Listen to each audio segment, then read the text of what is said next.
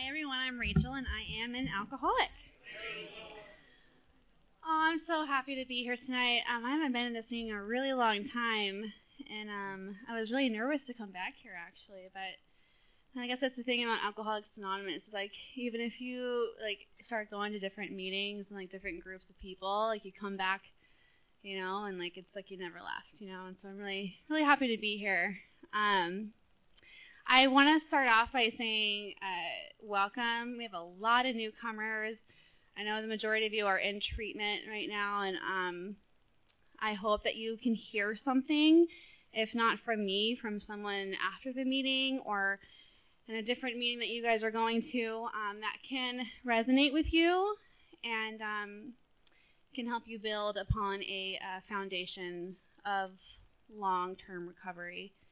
Um, and then uh, congratulations to all of the chip takers. Like, you know, it's so easy when people are when we're handing out chips, like you know, 30 days, 60 days, and they, everyone just kind of talks and like doesn't really pay attention. But like, I was like really noticing tonight, like th- like 90 Victoria, right? 90 days. Valerie, sorry, V. I knew the V. Valerie, 90 days, and like you got that 90 day chip, and I was like, oh my god, that's such a long time. Like I remember what it's like to get 90 days sober, and you know, it was like I had it was like I had arrived, you know, and so I'm super stoked for all of you. Um, and then uh, happy birthday to my dear friend Nathan. Um, I'm really proud of you too, and uh, I'm glad I could be here to share your birthday with you. Um, so like I said, I'm Rachel, and I for sure am an alcoholic. But when I got to Alcoholics Anonymous, I did not know that. And um, I am one of those people that basically caught the disease of alcoholism while in these rooms. And um, I like to talk about, you know, that part of my story because not everybody, I guess, I, uh, I guess like nowadays, most people come in here with a drug problem. They don't really think they have an alcohol problem either. Um, and I am going to talk about that tonight, and um, because that's my story. And uh, if I don't, if I if I don't, um, I'd be lying to you. So um, I got sober at the ripe age of 22 years old. Um, my sobriety date is February 22nd, 2009. And um, so, yeah, I'm like 10 and a half years sober or something like that. Um, you know, when I got here, so like I said, when I got here, I wasn't an alcoholic. I was like a drug addict that just like sort of drank every now and then. At least that's what I told myself. Um, I actually made a decision a very long, long time ago before I got sober that I wasn't going to be an alcoholic. So like that means I'm not I'm not one. You know, like I made a I made a decision to not be an alcoholic. Um, basically because I grew up with alcoholism very rampant in my family, and I watched my my mom, I watched my dad. Um, my dad was in and out of jail, DUIs, I never saw him. Uh, my mom and my dad divorced when I was like two, so like I didn't really know him that well. And I remember as I got older, I was like maybe five or six years old. My mom was starting to let me see my father. Um, I guess he was like trying to sober up, and um, he had one of the uh, what are they called? The breathalyzers in the car, you know, so you have to like blow into it to start it, whatever. Um, and I got home from like a weekend trip with my dad, and I came home and I was like, oh my god, mom, me and dad played this really cool game. I got to blow in this thing in his car. And like, I, for real, I didn't get to see my dad for like another four years after that. And I was like, um, you know, so like that's my, that's where I come from. That's where I come from. And man, you know, my family were moonshiners. So like I, you know, I'd go and visit my family in the country. That's what we called it, the country. And um, you know, like you wake up for breakfast in the morning and you got moonshine jam on your toast and like that's just normal, you know? You know, four, five, six years old, I have moonshine jelly on my toast and, and um alcohol is is normal. And that's that's what I grew up as, right? And um but because I saw all of this uh, the dark side of alcoholism. I saw the physical abuse, the abandonment, the tears, um, all of the things that kind of come with you know, alcoholism in a family home as a kid, um, I decided that I was just going to do drugs instead. And so thus became a drug addict. And um, I, I want to talk about that because when I got to Alcoholics Anonymous, I had a sponsor, thank goodness, that told me to read the doctor's opinion and um, basically find myself in that chapter. And um, I had to read it a couple times because, you know, I really didn't understand most of it.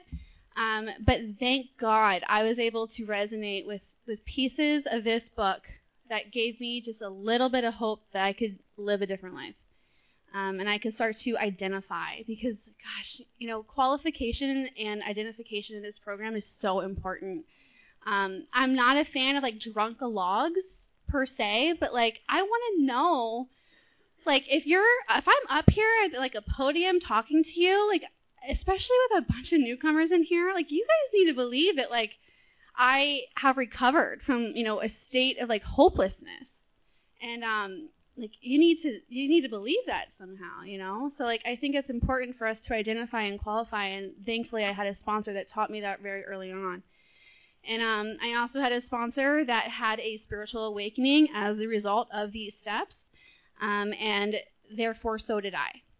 And if anybody in here is looking for a sponsor, my suggestion to you is before you guys start that sponsorship relationship is to make sure that they have had a spiritual awakening as a result of these steps. And if they have not, you find a new sponsor. Because the purpose of our program is to find a power greater than ourselves, just greater than me, right? I'm not even talking about God yet, just greater than me, you know, that can that can help me recover. And um, so, um, you know, I come from, I'm, I also want to say that I'm not an alcoholic because of my circumstances, like my environment, how I grew up. Like that's not what made me an alcoholic. Um, you know, alcohol and drugs for me was was very much um, a solution for a very long time uh, to those circumstances um, because I had no effective coping skills whatsoever. I had like no people that I could rely on. I was alone for the majority of my childhood. Um, you know, my mom, uh, my mom, my mom, bless her heart, she worked so hard. Um, she was a widow um, at 29 years old. Uh, she had gotten remarried, and um, I grew up with this man. Um, he was my dad. You know, I called him dad because my dad was somewhere else, and um, you know, uh, he I have his last name. He actually adopted me, and I have his last name. And um, uh, they had my little brother, um, and so he passed away when my brother was two and I was seven. My mom was a widow with two kids, 29 years old, and um, you know, I, I I was that little kid like that grew up in daycare basically, and I was the last kid to be picked up, like leaning against the window, like mom, you know, I'm so dramatic. Like that was me as a kid. Um, my mom used to always call me Chicken Little because like literally everything the sky was falling everything was dramatic. Everything like it was the biggest deal. And quite frankly, like I'm still like that today. Um, I feel like I've, you know, through 10 years of sobriety, it's kind of gone down maybe like just a few notches, and I still have a lot of work to do on that. But it's just kind of me. It just kind of makes me me, I guess. Very dramatic sometimes. Um, I uh, so uh, I also want to talk about, and this is um, for a lot of the women in here in this room. We have a lot of newcomer women, a lot of women, period. Um, again, I am not an alcoholic because of my circumstances. However, um, I started to use alcohol as a way to cope when I was 17 years old. Before, it was fun, right? We talk about how it, it starts off as fun and then it's fun with problems and then it's just problems and all that stuff. And it became a problem when I was 17. And um, I was sexually assaulted at a Halloween party, actually, which is probably why I hate Halloween so much. Um, I was sexually assaulted by my boyfriend at the time's best friend. Um, it was a huge ordeal. Um, I I filed charges. Um, I didn't want to. I was like bullied into it by my by my mom. Um, I was very scared, right?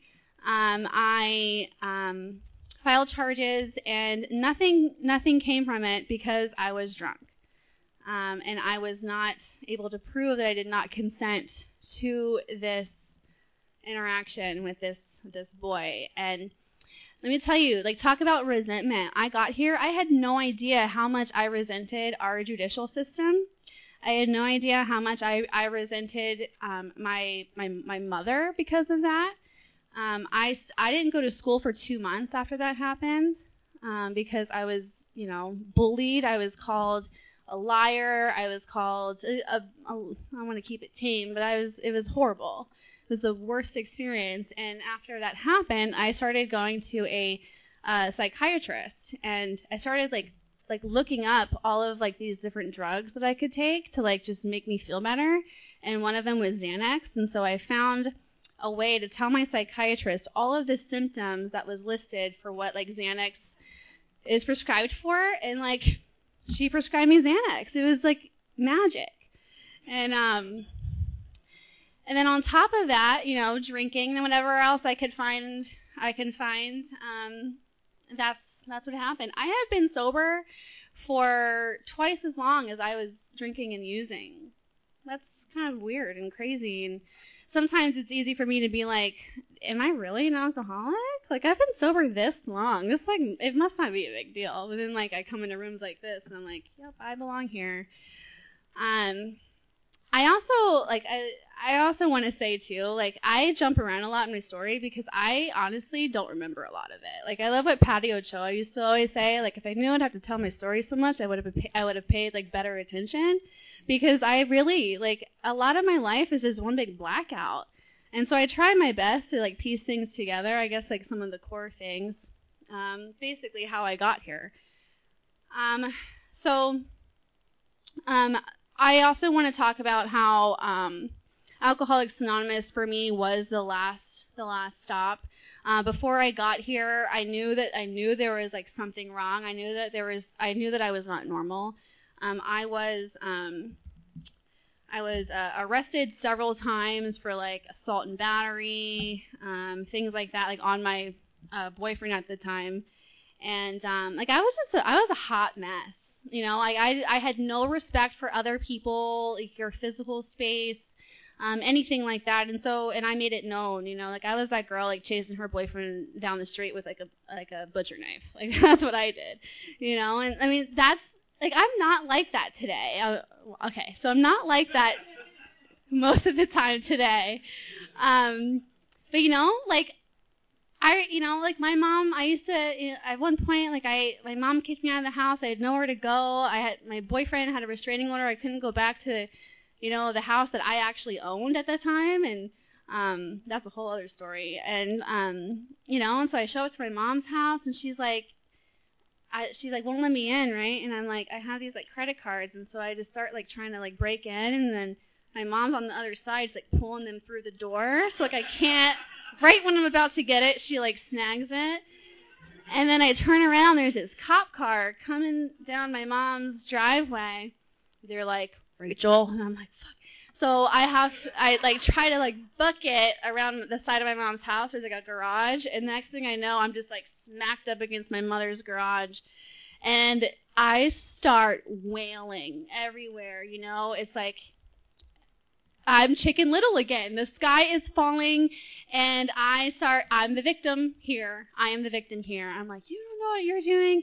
I and what happens is I turn to Jello, like the whole like fight or flight thing.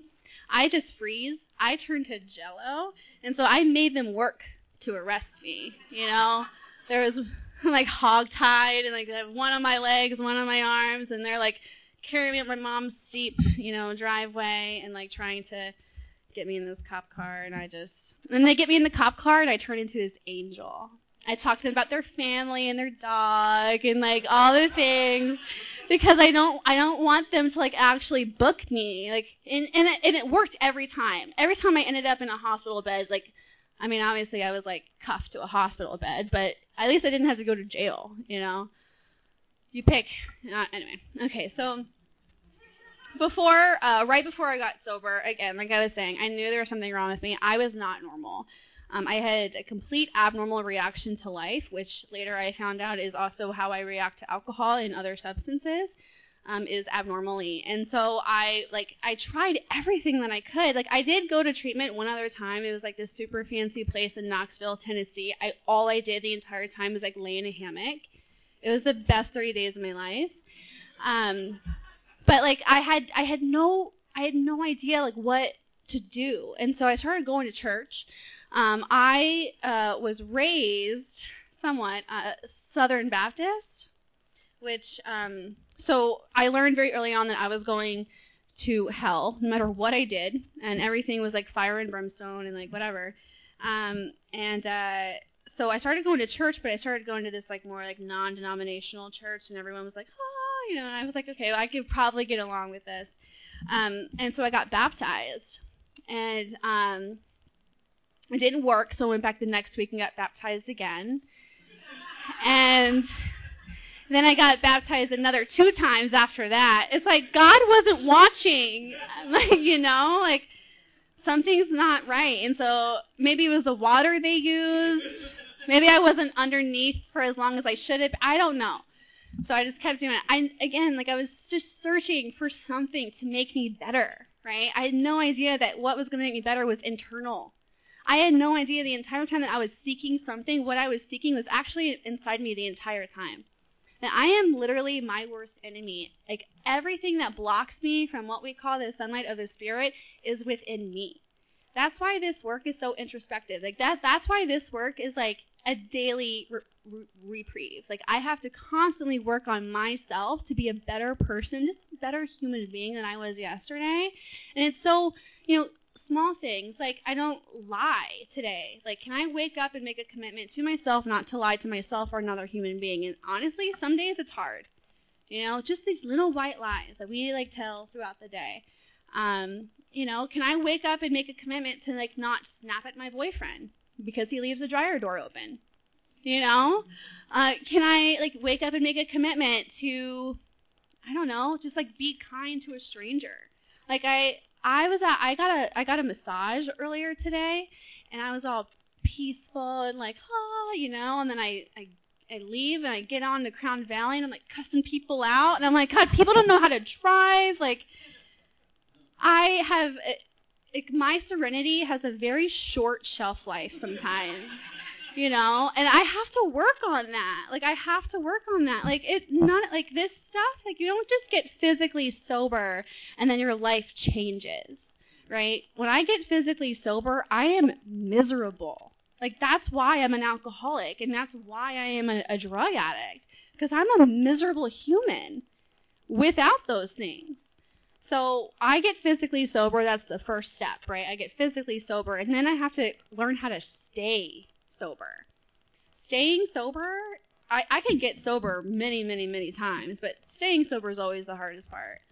Um, I, you know, I had when I when I got here, I so obviously in the last 10 years, a lot of life has happened, right? Like I've I've moved to a different state. I've come back to California. My family's in Virginia, first of all. I guess I should say that. I came out here um, for treatment, and I just never left. And then I ended up moving to New Mexico, came back to California. I've gotten several jobs, went to school, graduated school, went back to school, graduated again. Um, you know, I've gotten in relationships, gotten out of relationships. I've had many sponsors. I've worked the steps many times. Um, I have, you know, bought a new car. I've gotten a house. I've, you know, um, life has happened. Like life has happened in my life, and um, uh, learning how to deal like and being an adult, like learning how to adult, right? Like I was like I was 22 when I got here. I had no idea how to like go on like a, an interview and like really be a professional human person in like the world. Um, I had women like taking care of me, uh, going to the bank with me, like get like to like you know open up a, like a real bank account um, putting my, my resume together, teaching me how to walk in heels, although I still can't walk in heels, but like I can do it enough, you know, to where I don't look like a hooker most of the time. And you know, like I just I I found myself with older women who were serious about their recovery that literally taught me how to live. And I did not have the experience that like Nathan did where like, you know, he didn't have someone that, you know, loved him until he could love himself. He had some guy like basically like whip him into shape. Thank God I did not have that experience because I probably would be dead. You know, and that's what I love about this program is that like what works for you might not work for like the type of sponsorship that works for me might not work for you. Like today, I don't need that more loving and nurturing sponsor anymore. Um, but I did when I got sober. You know, um, I needed to trust you first. And once I was able to trust you, I was willing to listen to anything you said. You know, I definitely didn't do this thing 100% willingly, but like I fought it a couple steps of the way, but I believed just enough the things that were coming out of your mouth to like maybe think that it could work for me too. And like one of my favorite, I used to have this um, paragraph of the Big Book. It's in We Agnostics, which by the way is my favorite chapter um, of the Big Book. Um, I used to have this paragraph written on this like whiteboard uh, in my house for like years, and I was just like written, I just handwritten it because I loved it so much. And um, it's on page 51. It's in the middle of the paragraph, and it says, "When many hundreds of people are able to say that the most con- that the consciousness of the presence of God is today the most important fact of their lives, they present a powerful reason why one should have faith." So like they're saying when many hundreds of people, like today it's like hundreds of thousands of people, um, are able to say that the, just the consciousness of the presence of God is the most important aspect of their life today, that presents a very pow- powerful reason why I should have faith. If it works for you, it could work for me. I believe because you believe, and that's all I needed at the very beginning. And since then, you know, it's a it's a constant change. Like I'm constantly learning about my relationship with God, how I can make it, you know, stronger, like how I can be more connected to something bigger than myself. And um and I'm also learning how I can be a better person to you, how I can, you know, interact in the